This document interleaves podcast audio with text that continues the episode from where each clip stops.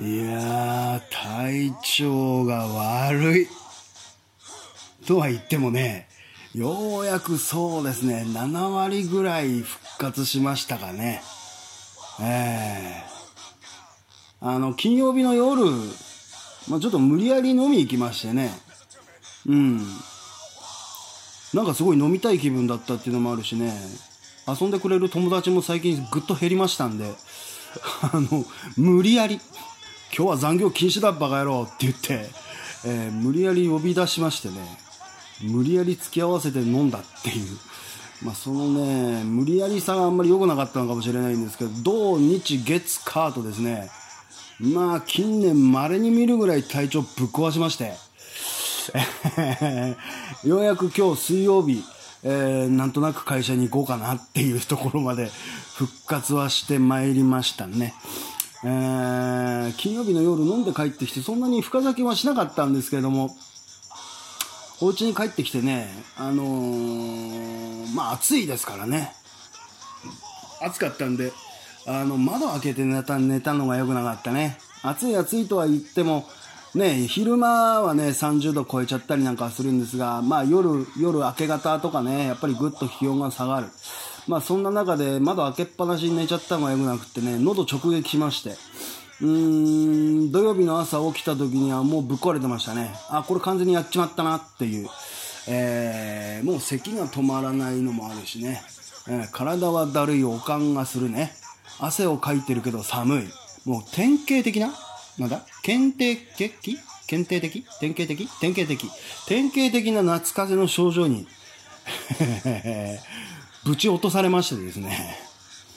あのー、うなってたわけですよ。まあ土日は休みだったんで、えー、うだうだうだうだしてたんですけれども。まあ2日間寝りゃなんとかなるかなと思って、えー、まあちょっとした用事を足しながら、あ家出たり入ったりとかしながらね、やってはいたんですけれども、まあ、やっぱりこう、パッとせず、えー、結局月曜日の朝ね、うん、月曜日の朝も会社行かねばなと思って、まあ朝普通に起きて、まあシャワー浴びてね、いつも通りのバスに乗って、えー、地下鉄乗ったわけですよ。で、地下鉄乗って座ったところではもうダメだったですね。あ、これこのまま乗ってたらダメだなっていう感じ。えー、座ってらんないんですよ。ふらふらふらふらして。まあ幸い私あの地下鉄乗るときは宮の沢の端っこから乗りますから必ず座れるっていう状況では乗れるんですけれども、まあ座った時点で、ああもうこれダメだなって、うん、座っちゃったしなって、そこですぐ降りてね、うん、ハッサム南あたりで降りて、すぐ帰ればよかったんですけど、そのね、すぐ降りるっていうのもだるいの。もうめんどくさくなっちゃってるぐらい。で、寒いし汗はかくしって話で、まあ最終的に大通りまで来たんですよ。で、大通りまで来てね、で、まあ、このまま座ってたいんだけど、このまま座ってたと言って、新札幌まで行っても何にもならねえなと思って、まあ、車内大通りで一回降りるかと。で、降りてですね、ふらふらしながら階段登って、えー、改札を出てね、えー、会社の方に行こうかなって思った瞬間に今日はやめようと思いました。えー、この会社行ってもただグダグダしてるだけだと、うん楽しくない。仕事が楽しくないっていうところでやめたっつって、えー、馴染みの喫茶店に行きましてね。あのー、馴染みの喫茶店に行って会社に1本電話入れようなんつってね。電話入れて。で喫茶店のお姉ちゃんに「お久しぶりですね」なんて言われて「あどうも」なんて。具合悪いくせに可愛いお姉ちゃんには愛想がいい私なんで「どうも」なんつって、うんで、そこもうね、注文しなくても私の飲むものが出てくるんですよ。えー、いいでしょこういうの。いつものって言わなくてもいつものが出てくる感じ。2段階いってるでしょもうこれ。いい感じでしょでね、で、喫煙室の方を見パってみたら馴染みな顔があってね、うん、N 氏に会いまして、NRT 氏に会いましてですね、ほら、お久しぶり、なんつって。で、うんでね、住んでねって話をプラプラしながらね、えー、もうちょっと突っ込んだ話もしたかったんですけれども、いかんせん、あの、体調悪いもんですから、頭の回転も悪くてね、相手の話に乗っかって突っ込んでいくだけの気力もなく、えー、取り留めのない話をしながらですね、ほいじゃあ行ってらっしゃいなんつって見送っちゃったぐらいにして。で、また今度飲みに行こうよなんていうね、約束をして、そうですね、なんつって、えー、ぜひ、なんつって、えー、まあその場を後にしたと。いうことなんですね。んでまあ、その後家に帰ってきて、ほんとね、這うように帰ってきました。這うように帰ってきて、ほんですぐ病院行ってね、すぐ病院行って、で、すぐ点滴打ってもらって、もう先生何でもいいから点滴打ってくれっつって、元気つけてくれって話をしてね、点滴打って、で、薬ちょいちょいっとこう混ぜてもらってね、カーンって入れてもらってね、ちょっと元気になったんですよ。その日。その日ちょっとね、そうだね、40%ぐらいだったのはね、50%ぐらいまで思ったかな？点滴1本で。ああ、効くなーと思って。たまに打ってもらうんですけどね。普通のですよ。ええ、普通のやつを打っていただいて。なんで、まあ土曜日、まあ土曜日は、あのー、まあ月月曜日ですね。で、月曜日の日ね、今日このまま寝ては、寝ればなんとかなるなと思ってたんですけど、やっぱ案の定火曜日もね、こう、こう、なん、なんつうのかな、まだ復活できないんですよ。復活できないからもうやめたと。いかねっつって。もう今、もう、なんていうの？今の新しい部署ではね、まだ私、あの、お客さんなんですよ。油虫扱いですからね、別にいたっていなくたって変わんねえんだろ、俺なんて、っていうぐらいな、あのー、感じでいましたんで、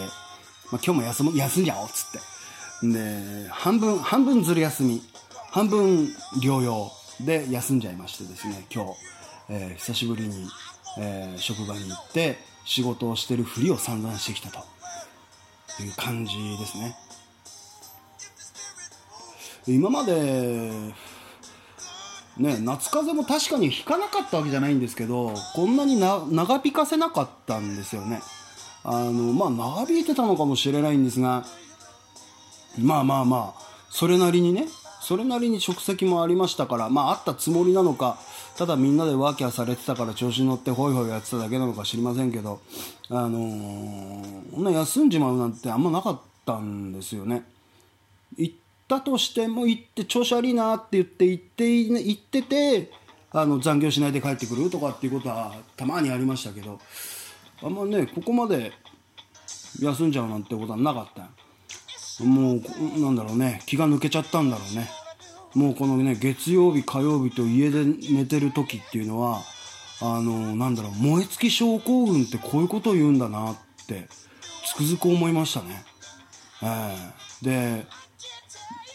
今こうやって喋ってるじゃないですか今日第8回目。ふと思ったのがこの喋ってるっていうことも実は心療内科療法でいうところの内科なんじゃねえかとかっていうふうにも思えてきちゃうんですよ。でそうするとさあれ？やばいんじゃない？みたいな。またあの、何、南区の、なんだっけ、石川心療内科クリニック？行かなきゃいけないんじゃないかとかって思ったりなんかすると、なんだろうな、まんまと自分で自分をはめていってるような気分になってきて、わあ、どうしようどうしようなんてね。ああ、俺はそんなはずはない、もう大丈夫だって。あんな薬はもう飲まないぞなんて思ったりもなんかもするんですけど、まあ今んとこ体調がこう戻ってくると、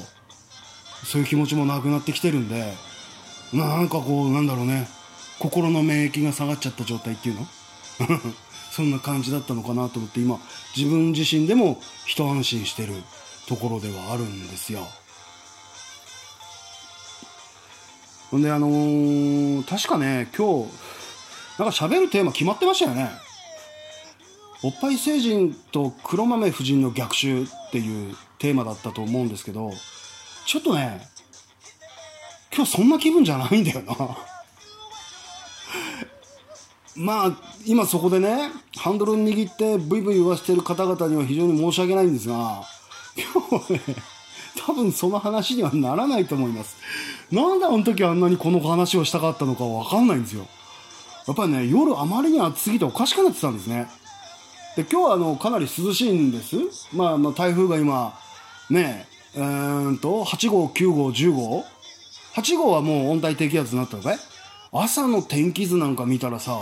台風のジェットストリームアタックみたいな感じでかっこよかったよね。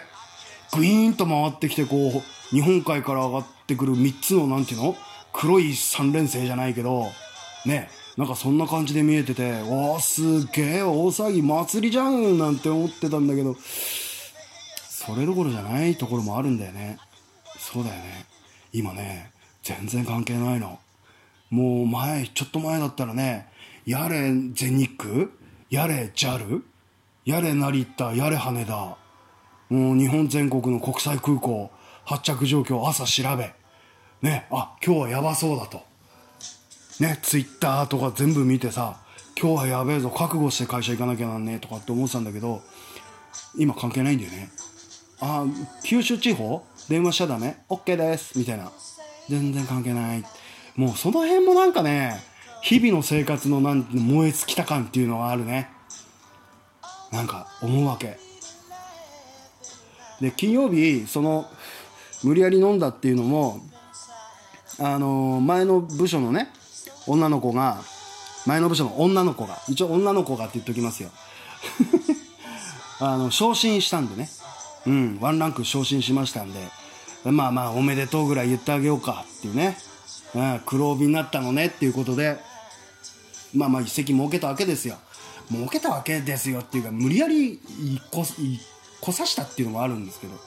まあそこでいろんな話を聞く中で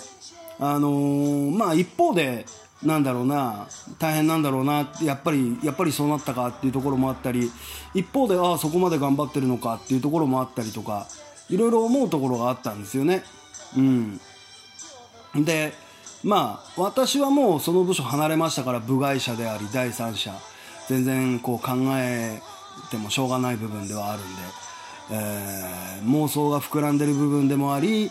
うんまあ現実としてそうなっている部分でもありっていう客観的なところで話は聞けていたつもりではいたんですけどやっぱりなんだろうな妄想の中で、えー、いたところとのギャップ、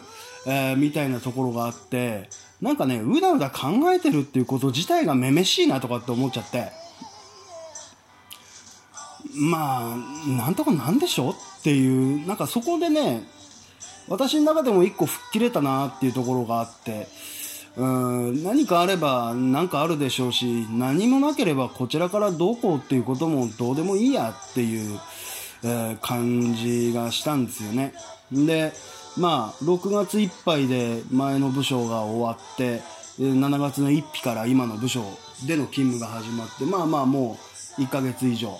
経ちましたわ。んで、まあ、私が部署移動になりますよって話をした時には、まあまあ、それなりにね、いろんな方々が動揺していただけた、まあ、動揺していただけたのかどうかっていうのもあるんですけども、まあ、その後、あまあ、1週間経ち、2週間経ちっていうところで、まあ、いろんなところからいろんな噂が聞いてくるんで、聞こえてくるんで、うんまあ大変だなとかっていうふうに思ったしどうすることもできねえなっていう歯がゆいところもあったりとかいろいろなんですけれどもまあこの辺からねもうここここ枕ですよ、落語でいうとこの枕ですよね。あのー、最初のうちだけなんですよね。私もこういろんな仕事をしてきてまあまあこうかっこよく言えたことじゃないですけど転職をいろいろ繰り返していろんな環境に身を置いていろんなコミュニティを作っては壊し作っては壊しっていう風にしてきましてですね。まあ自分がしてきたことをこうひっくり返って考えてされてきたことっていうところもいろいろ見ていくとまあ結局人がね私を中心にしてうん常時仲良く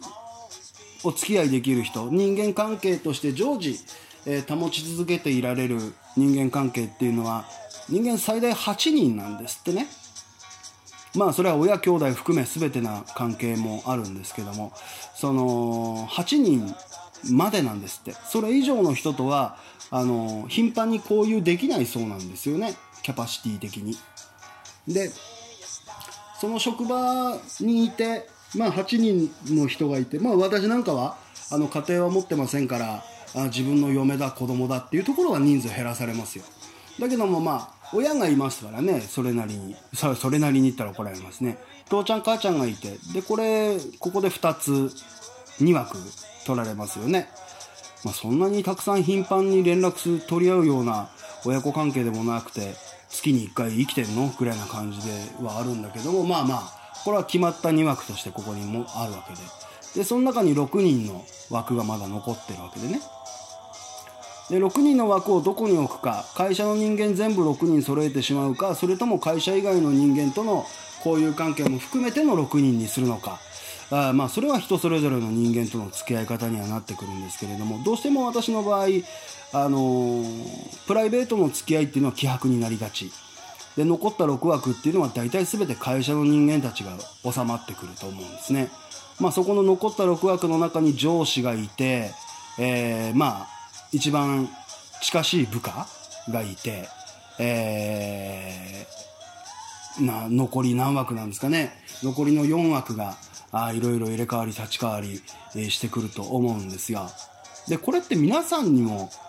あの関係してくると思うんですよ。私だけの傾向じゃないと思う。で私が前の部署にいてそのあそこの場所で座って偉そうな感じで仕事をしてた。でその中で皆さんも仕事をしている中で私という枠が1個減ったわけですよ。でその枠が減った中でまあ言葉言い換えればロスですよね。ロスな部分。これを埋めるまでがまあロスロスな感じなわけであって。でそのうちその8人の中にその抜けた部分が入れ替わるパターンって必ずあるんですね。でその入れ替わった時点でまあその何て言うんでしょう喪失感というかロス感っていうのは消えてしまう。で消えてしまえばどうなるかっていうのどうなるかっていうとまあどんどん希薄になっていくわけですよ。あそんな人もいたねっていう感じになってくる。多分今皆さんもそんな状況なんじゃないかなその辺の過渡期にいるんじゃないかなっていうような気がします。まあ、私の場合ほとんど大体会社の中で過ごしていましたから残り6枠の大半まあ多分5枠ぐらいが全て、えー、前の部署の人間たちで構成されていた。その5枠が一気になくなったっていうところで、えー、まあ、正直なところかなりロス感が高くなってましてそれに気づいたのがそうですね7月の下旬ですか。うん。7月の下旬ですね。まあタイミングよくあの飲みに行きましょうよなんていう昔の仲間たちが誘ってくれたんで、えー、深刻にはならなかったんではあるんです、まあ、そこで飲みに行ったことによってそんなことをまたふと思い出しましてね。まあそういった形でねなんやかんやしんさんしんさんってみんなあのー、もてはやしてはいただいただけてはいたけれども、まあ、そのうちそれが何ていうのかな？穴が埋まってどんどん小さくなって、えー、そのうち消えてしまってああそういえばあんなおっさんいたねなんていうことを数年に一度ぐらい 思い出すかそれとも思い出さないかなんていうことになってくるのかなと、うん、でも実際私もそうだったしあの旭川で働いていた時のいろいろお世話になった会社の同僚の人とか上司の人とか名前全て覚えてるかっていうと覚えてるわけではないしそうやって人間関係8人っていう人間関係をいろいろ入れ替わり立ち替わりやってきてるのかなっていうのもありますね。うん、まあ儚いなって思う反面まあ自分もそうしてきてるわけだからあ誰かを責めるわけにはいかないのかなと思ったりもしてます。まあ今でこそあのなんやかんや途切れ途切れでも連絡をよこすようなやつであったとしてもまあそのうち、うん、言葉汚くなればその今生きている環境の中で存在が必要なくなく必要なくなってしまえばあその俺がいた枠っていう部分が他の人に入れ替わってあそれと同時にどんどんどんどん希薄になっていってしまうのかなって思ったりもするし、えー、されてるなっていうふうにも思ったりとか俺もしてきたなって思ったりとかして、えー、この年になると思いますね。うん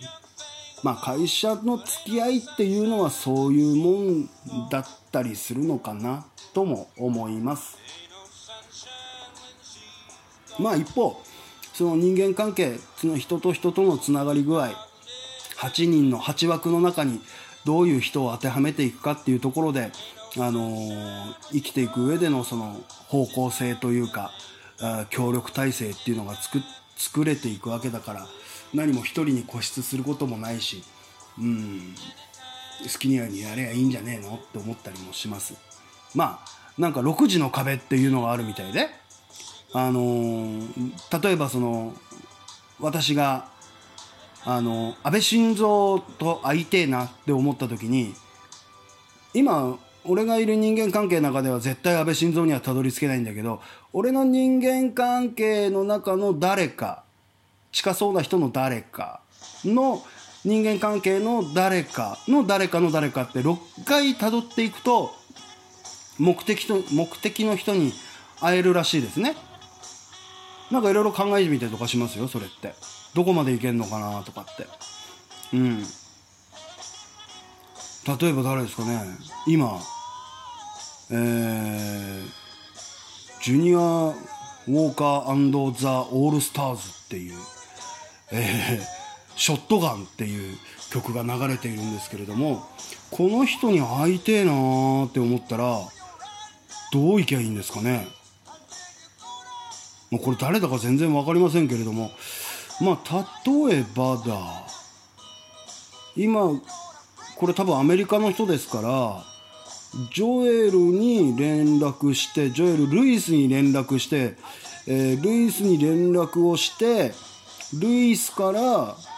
誰か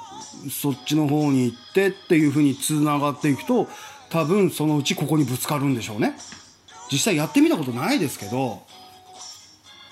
当然ねやる機会もないですからやってみたことはないですけどもそういうことになるらしいです。まあ8人8枠の人間関係とあの6時の壁っていうところ全然つながってはいないようなんですけどもいいんです。私の中でつながってるからいいんですこの話は。なんかねそんなこと考えたりとかしますよ。あの若干こう病み上がりなんでねあのいつも以上にネガティブな感じなあの 状況にはなってはいるんですけれどもあの思ったりもします。まあまあねそんな感じでねあのなんだろうな昔から持ってるのかそれともうーんそうなっちゃったのかわからないけどあのね意外とね猜疑心は強いんですよ。あの言ってることあんまり信用しない。いや信用はしてるんです。信用はしてるんですけれどもどっか冷めた目でその言ってることは見てたり聞いたりとかしてるんですよね。イケイケでこうなんだろうな分かりやすい話で言うと色恋の話。イケイケでベタベタっていう感じでされるとされればされるほどそれってお前本当なの？って思ったりとかするんですよね。信用できなくなっちゃうの。その人のことが。ちっちゃいでしょ？本当は。でなんかねまあ夏の暑いよりねそんなことすると汗だくになってあんましたかないんだけどあの例えばほら女の子とさぬっこんぬっこんしてんじゃん、まあ、最近あんまないんですけどぬっこんぬっこんしてるじゃん。してね。例えば喜んでいただけてるとしますよ。喜んでいただけてるとすればするほど私その人のことを信用できなくなるんですよ。お前本当？みたいな。俺だよって。俺たかだか俺でそこまでなるっていう風にねなってくるんですよね。もう冷たいでしょう。心が冷え切ってるんですよ。なんかね思ったりとかするんですよ。まあ若い時は若い時はほらね風吹いただけでなんか変な液体出てくるぐらいな状態だったから無垢でね事件以降ね。あのー、こんなことも考えないでね。ただひたすらへっこへっこへっこへっこしてた時代もありましたけど年を重ねれば重ねるほどやっぱりこう試行錯誤するじゃないですか体力の衰えとともに。まあまあ。でその中でなんかねそ、ん、まだっていいよそんな気ぃつかなくてもって。たかだかたかだかたかだかだよっていうところでなっちゃうんですよね。なんかなんかねそうですね30代40なってからかな30代後半からかなあのもうなんだろうむやみやたらにしないっていう方向に しまして。あの求めがあった時だけお答えしますっていうふうにあの変えましてねはいあの変え変えましてえー、清らかなはい感じではいますね。まあ、ここ数年は随分自主規制をしてたところもあって、してねえんじゃねえかって話もあるんですが、あの、そんなことを考えたりとかしますね。なんかこう、やっぱりね、結婚とね、保険の加入は早い方がいい。あの保険はね、やっぱり保険屋さんはね、あの手この手で儲けようとしますから、あの、年取った人でもね、保険が入れるように、多少お金は多くいただきますけど、あのー、年下で、ね、85歳になっても、あの、一生涯の保険をお付けしますよなんていう保険屋さんいっぱいいますけど、あの、まだね、セーフティーネットありますけど、結婚はね、早い方がいい。遅くなるとね、手つけられなくなる。あの、もうね、選択肢がない。なんていうのかな。選択肢なんていうおこがましい、そんな。お前が選ばれる立場にないっていう感じあんた選ぶ立場じゃない。あなたもうすでに選ばれる立場にはないですよっていうね、楽印がね、どっかからドーンと落ちてくるんですね。これに気づいた時にはもう遅い。もう逃げも隠れも出ません。できません。もう行くのはね、このアパートの畳のシワに、シミになってやろうっていう思いだけで いるんであってね。あの、むしろ、なんだろうな、あの、あ、濃い、濃い人間関係よりもね、あの、好きを、好きだとか、切った貼ったとかね、あの、そんな人間関係よりもね、なんとなく一緒にいればそれで楽しいからそれでいいよっていうことになっちゃう。うん。なんか、女と寝て、エッチしてね、なんかそこで満足感を得るよりも、あの、得られないからもう私にはそこでは。得るよりも、なんかね、日常の会話の中で、どっかでシンクロしてる方がね、なんかこう、なんだろう、快楽の方が大きくなっちゃうんだね。これは年取ったからなのか、それとも単純に老いただけなのか、同じ意味なんだけど、なんか意味が違うでしょ？年取っただけなのか老いただけなのかっていうのは、まあ、どっちにも取れる同じ意味かあなるんでねなんかその辺でアンバランスになっちゃってるところっていうのはあるのかもしれないですね。えー、で若い頃、あのー、ね、遠距離恋愛なんかできるわけねえじゃねえかって遠距離恋愛は不不成立派だったんですよ、えー、不成立派だったんですけど最近はもう一つあのありますね。なんかそうなんじゃねえの？って思うことは。だってさやっちゃうとさ知った気になるじゃない。今更そんなこと言うのって気もするんだけどいいんだよもう。あのやっちゃうと知った気になっちゃうしあの知られた気になっちゃうじゃない。だけど全然違ってたりとかするじゃない。だったらなんかそこの部分はとりあえず置いといてなんかもうちょっと違うところからなんか面白いことか考えた方がいいなとかって思ったりとかするんですよね。うん。例えばその若い時なんかこの子と一緒にいたいなって思うさ大体98%ぐらいがやりてえなって思う感じだったじゃないですか。でしょ？うんうん。ありがとう、えー、そこで同意してくれればそれでいいんです。だけどなんかねやっちゃうと逆にね知ったつもりになって勘違いしちゃってね本質が見えねえんじゃねえかって思ったりとかするんですよねうんなんかその一番欲しい部分をあえてよっこして2番目3番目の部分でなんか楽しめるかなっていうところになんか本当の楽しみがあったりとかするのかなとかって思ったりするんですよね。うん、例えば何でしょうね。まあ例えば仕事でもいいですよ。仕事しますって何で仕事するんですか？っつって。でお金欲しいからです。っつって。でそれが一番の目的だったとするじゃないですか。じゃあお金のことその会社に勤める上でお金のことを抜きにしてその会社と付き合えるかって考えた時に今の会社ってどうなんだろうとかって思うと別にその会社じゃなくてもいいんですよね。ね。お金のことを抜き、まあ、働くのは金得るためなのは、それはもう一番の目的、えー、な部分だと思うんですよ。だけど、そこにね、2番目、3番目、やりがいがありますとかね、えー、何ですか、他には。あ自分自身への向上につながりますとかっていうところが、あのー、その会社にあるんであれば、今所属している会社にあるんであれば、それはいるべきなんじゃないかと思うんですよね。違うかな？まあその一番の目的金のドカーンっていう部分が法外な部分であればね。例えばね1ヶ月100万やるよって。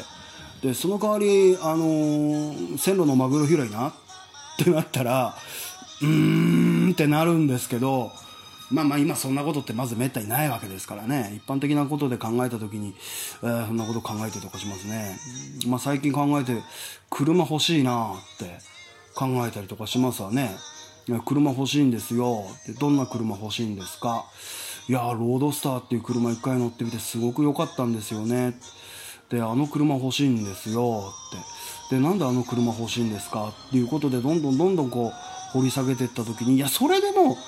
それでもロードスターが欲しいんですよねっていうところ？爽快感であったりとか所有した時のステータスであったりとか。うーん。そういうところが全部ひっくるめて全部なくなったとしてもロードスターが欲しいって思えるんであればそれは買うべきだと思うし。いやそうでもねえんだよなって思ったらそれは欲しいものの本当じゃねえのかななんて思ったりもしていくとあんまりこんなこと考えていくと仏の道に入っていったりとかしそうなんで危ねえなーって気はするんですが あまあもっと言っちゃうとその割にはおめえの生活はちょっと派手なんじゃねえかっていう気もするんで言ってることとやってることがちぐはぐだねっていうのもあるんであんまりこう 話もしづらい面ではあるんですけども2番目よりも3番目。まあまあ1番目よりも2番目3番目っていうところはところの方がうーんいいのかな。まあなんかなんかなんかいいなと思った時の気持ちの中でのブレーキになるのかなっていう気はします。まあこれがね例えば20代30代の時にこれ気づいてればね私の人生もうちょっと違ってたんですけど残念50歳になってからこれ気づくんじゃもう遅いんですよ。さっきの話も同じでね保険と結婚は早い方がいいっまあいろいろ悩んだっても悩んだ人たちもいっぱいいると思うんです。ああしとけよかった、こうしとけよかったってね、その時時々でいろいろ悩んでたと思うんですよ。だけども今になってよかったでしょ？それはそれで。まあまあよかったよかったっていうね。うん。やっとけよかったなって今後悔しっぱなし？後悔なんて何も生まないのにね。反省すりゃいいものをさ、50になってから反省したってどうしようもないっていう。まあ誰、どんな人がこの、ポッドキャストを聞いてるか知りませんけれども、なんかの足しになりゃそれでいいのかな？思ったりしますよ。で分かってますよ。テーマ違うじゃねえかって。全然この間と。おっぱい成人とは？なんて言ってましたけど。言ってましたけどね。なんであんなこと喋ろうと思ったんでしょうか。あのー、まあ、結論から言うと私は父のでかい女はあんまり得手じゃありません。得手じゃないっていうところがミソですよ。得手じゃありません。どちらかというとあの小さい方が私はもう好みです。ここ好みですっていうところがずるいでしょ？ずるいんです。ここはね保険をいっぱいかけとくんですよ。言葉の中にもね。保険大事保険大事。うん。保険はね年取ってからじゃ入れなくなっちゃう。そんなことはない、えー、85歳まで、えー、入れる医療保険、えー、新規はサポート。よろしくお願いします。えー、テレビでやってますけれども、あのコマーシャル何なんでしょうね。気持ち悪いですね。この間、月曜火曜と2日続けてみましたけれども。うーん、あのコマーシャルはどうなんでしょうね。気持ち悪い。で、その、私もね、若い頃は、大きいおっぱいが好きでした。子供の頃は確かにね、峰不二子みたいなおっぱい好きでしたよ。あの、大きくてたわわな感じ。えロケット、ロケットタイプですね、私の場合は。ロケットタイプって具体的にどういうのっていうのもあるんですけど、じゃあ釣り鐘型は？つつ釣り鐘型？お椀型？なんかよくわかんないですけど、あの、ど、どういうのって言われるとよくわかんないですけど、峰不二子みたいな形です。子供の頃はね。だけどね、実生活に出てきたことで気づいたんですけど、あのー、たわわな方たわわな方はね、扱いが面倒です。はい。つくづく思うんですけど。あのー、やはり、これ男女共通してる部分だと思うんですが、えー、父がでかいっていうところを、こう、売りにしている女性と、天子がでかいということを売りにしている男性。これ共通点があると思いませんか、私は天候のでかい人をにとお相手になったことはないですけど当然 あの、わからないですけれども、なんかね、共通してるんじゃないかと思うんですね。で、あのなんでしょうね。まあまあ、行くとこ行って、ご会長ってした時の、ドーダー感。ね。いいでしょう感みたいなのまあ、感じるんですね、私。感じすぎなのかもしれませんけど、感受性が強いからなのかもしれませんけど、それとかね、例えばその銭湯行きました。で、銭湯行きまして、えー、いろいろな男性の方いますよ。俺女性の風呂入ったことないですから。あの、男性の方々いらっしゃる中でね、あの、立派なものをお持ちの方々っていう、ドーダー感。あの何、タオルをね、肩にピシーンとこう引っ掛けて、こう、オラオラで歩く、ブリンブリン言わせながら歩く感じと、あの、ご開帳した時の、ボロリンと出てくる感じの、うん同じなんですよ、私に感じるものは、ドーダー感がね。どうだ、すごいだろうっていう感じがね、どうも得手じゃない。なんていうのかな、私の場合ほら、そんなに他者のものを持ってないですから、あどういった？って思うようなことも多々ありますからね。あの、この間も、この間もってもちょっと前の話になりますが、あの、行った部屋がものすごい冷房効いてまして、むちゃむちゃ寒かったんですよ。寒いだろこの部屋っていうぐらい冷房効いてる部屋で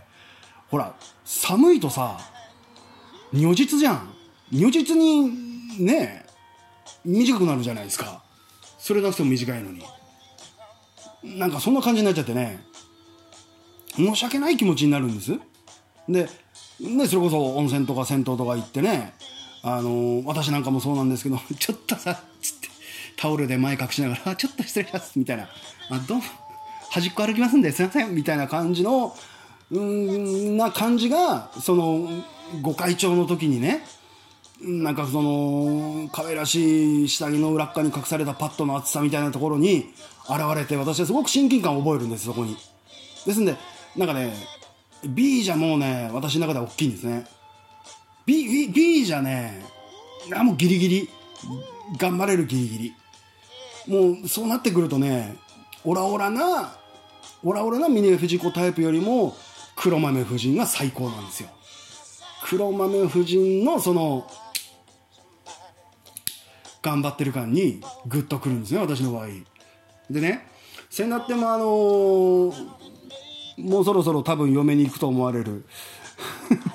いつになったら嫁行くんだか分かりませんがりえちゃんからの意見で。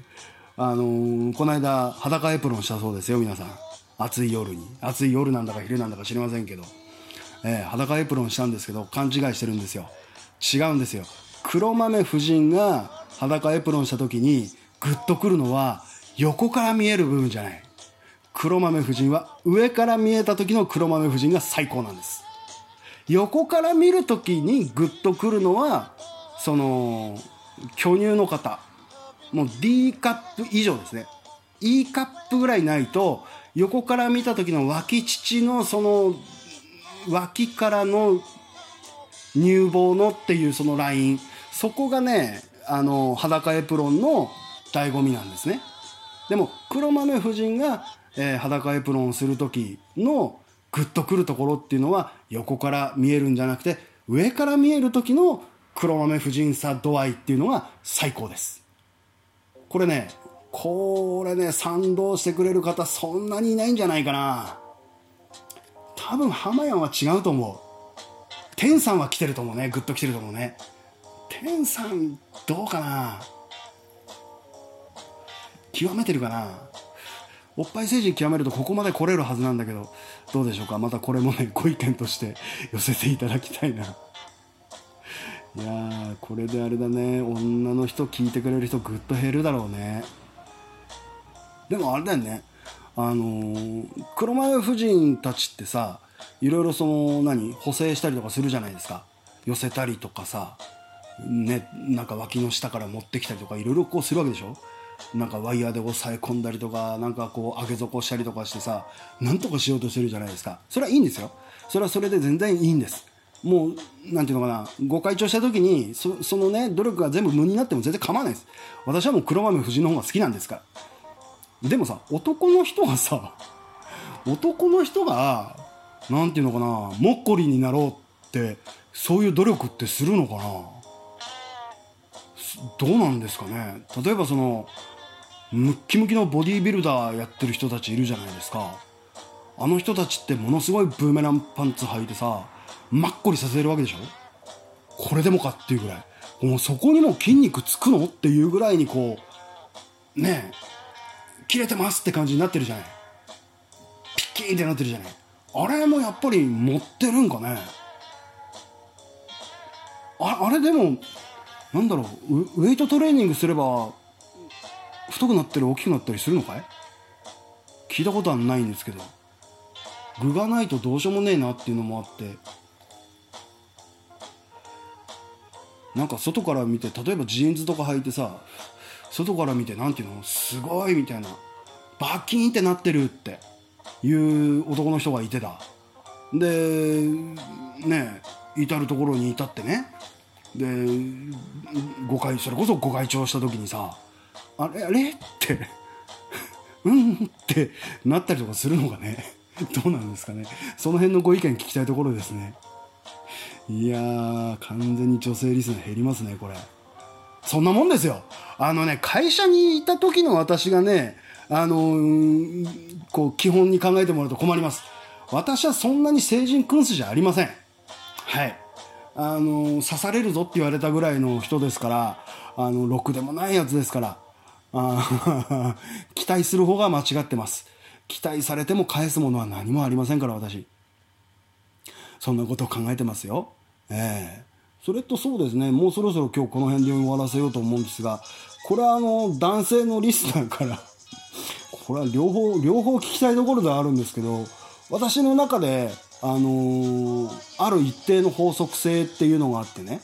よくあのほらなんていうの？耳耳の付け根からまっすぐ垂直に下ろしてきたところに必ず乳首があるっていうの知りません？そんなそんな何？宴会遊びとか知りません？知りません？昭和だけ？耳の耳たぶからずっとまっすぐ水線を下ろしていくと必ず乳首の上通るっていう遊び。遊びなの？これ。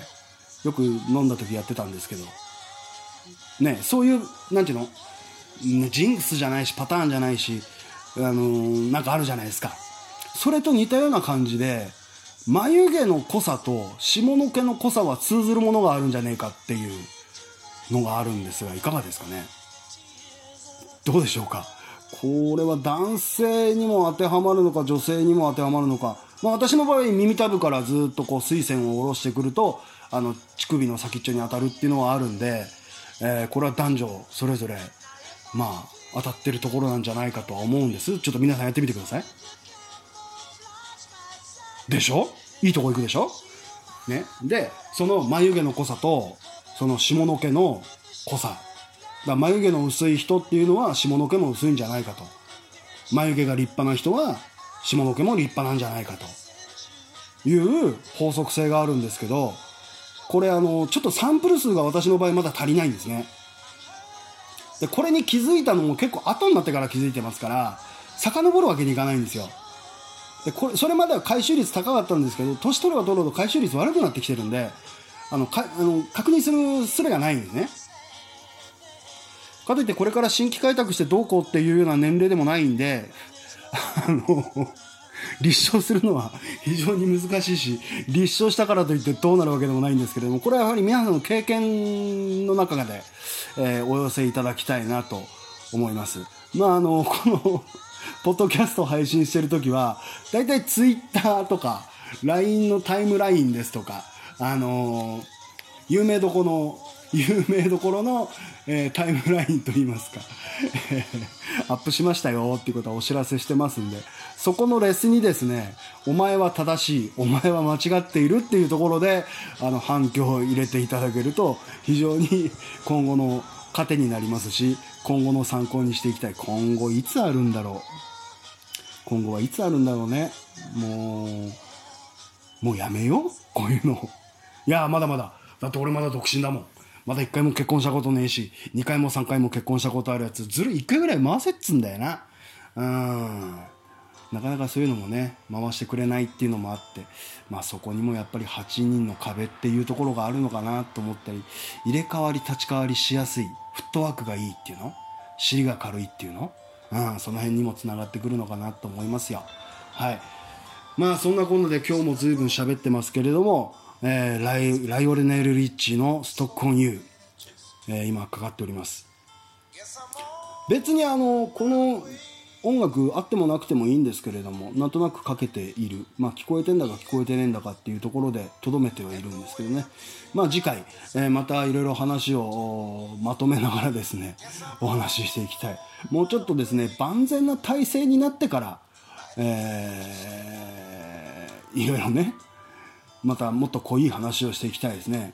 そうですね、もう今日8月7日、北海道でいうとこの七夕ですから、まあお盆明けになってくるとぐっとまた気温が下がって、来週ぐらいから気温が下がるんですか？気温が下がって秋めいてくる、えー、節目の季節でもありますんでね。やはりあの、ここはやっぱり黒豆夫人のおさ、おたけび。えー、これもですね、ぜひ、あの、北海道の置き土産ということでですね、一度ゲストに呼んで、熱く語っていただきたいなっていうのもありますんで、もしよろしければ、えー、もしよろしければですね、このレコーディングにお付き合いいただきたいなと思うところでございます。で、まああのー、とは言ってもね、まだまだ暑いんで、えー、もうちょっと体調に気をつけながらですね、サラリーマンたるものね、てめえの体調管理も仕事の一つですから、こんな鼻声でぐだぐだ喋ってるよりも早く寝ろと いうところではあるんでしょうか。えー、季節も変わる、まあ、人生も変わっていく。私もどんな風にこれから変えていきますかね、えー、もうなんて言うんでしょう。燃え尽き症候群も、えー、十分味わいましたし別に今の会社でがっちりやっていかなくてもいいいいっていうのもあるし、まあ、いろんな節目が今私の目の前にうらうらうらうらしているのがあってね、えー、考えるところもたくさんあります。まあ、都会に海外に出たりとか都会に出たりとか、まあ、札幌が都会かどうかっていうのもあるんですけどもサラリーマンとして働いていくことがこれから残された何年ですか？10年20年ぐらいですか？最後の20年どんな風に過ごしていくのが楽しいのかなっていうこともちょっと考え始めなきゃいけないのかなと思ったりもしてる中でやっぱり次は農業だよなって、えー、思ったりもしてます。なんとなく漠然に考えるところのこんなこんな思いつきっていうのは大体10年早かったりとかするんでね、えー、10年後私が60になった時に、えー、なんかプラスになってるような生き方をこれからもしていかなきゃいけないのかなと思ったりしてます。あとそうですね、そうそう、言い忘れました。もうこれで最後にします。あの、前回の7回目の時に、俺ぐらいジンベエが似合うやつがいね、似合うやつはいねえよ、なんていうふうに言ってたんですよ。そうするとね、あの、私の古い友人ですよ。ええ、たまたま歯なのか頬なのかっていうところで、え前後、前後になって3年間一緒にいたやつですよ。ここでね、ニックネーム言ってもバレちゃうんで、あんま言言っちゃうと申し訳ないんですけどね、あのね、花やんぐらいにね、タッパがあってね、あの、体のいいやつはね、何着たって似合うんですよ。やっぱりね、170センチ以上の身長の方、和装禁止です。あのー、だって何着ても似合うんだもん。だって、だって柔道初段でしょ？体がっちりしてるじゃないですか。ねえ、それでいて今そういう仕事してれば、カップも、滑腹も良くなってるからさ、どんな格好したって似合うんだよスーツだろうと現場着だろうとジーンズだろうとカジュアルだろうとねうんそこの状態でねジンベエ着られちゃうと俺立つてねえんだよなうんだからできるだけね和装はやめていただきたいうん来、まあ、今年の夏はいいですよ。今年の夏はもう北海道は異常な暑さですから、えー、ジンベ来ていただいて構いませんけれども、来年の夏からジンベ禁止ということでご協力いただきたい。ええやはりですね、身長162センチの私がね、このキャラクター映えしてる体型の中でどう生き抜いていくかって考えた時に、これは和装しかないっていうね。うん。羽織袴だなっていうところまで行っちゃうとこれ、普段着じゃなくなっちゃいますからね。せめて夏の間のジンベ、冬の間はサムエ。これはね、私のジャンルとして取っといていただきたいですね。その辺、よろしいでしょうかご協力いただきたいということでえ、なんやかんや言ってますけれども、あの、ちゃんと体調を直します。えー、次回のレコーディングの時には、ちゃんとこう、鼻声じゃない声で、えー、皆さんのお耳汚しを、えー、したいなというふうに思う次第でございますんで、次回は何でしょうかね。やっぱりもうここは黒豆夫人の登場しかないですね。まあそういうことで、まだお暑い日は続きます。皆様も体調にはくれぐれもお気をつけてお過ごしくださればと存じます。それでは、さようなら。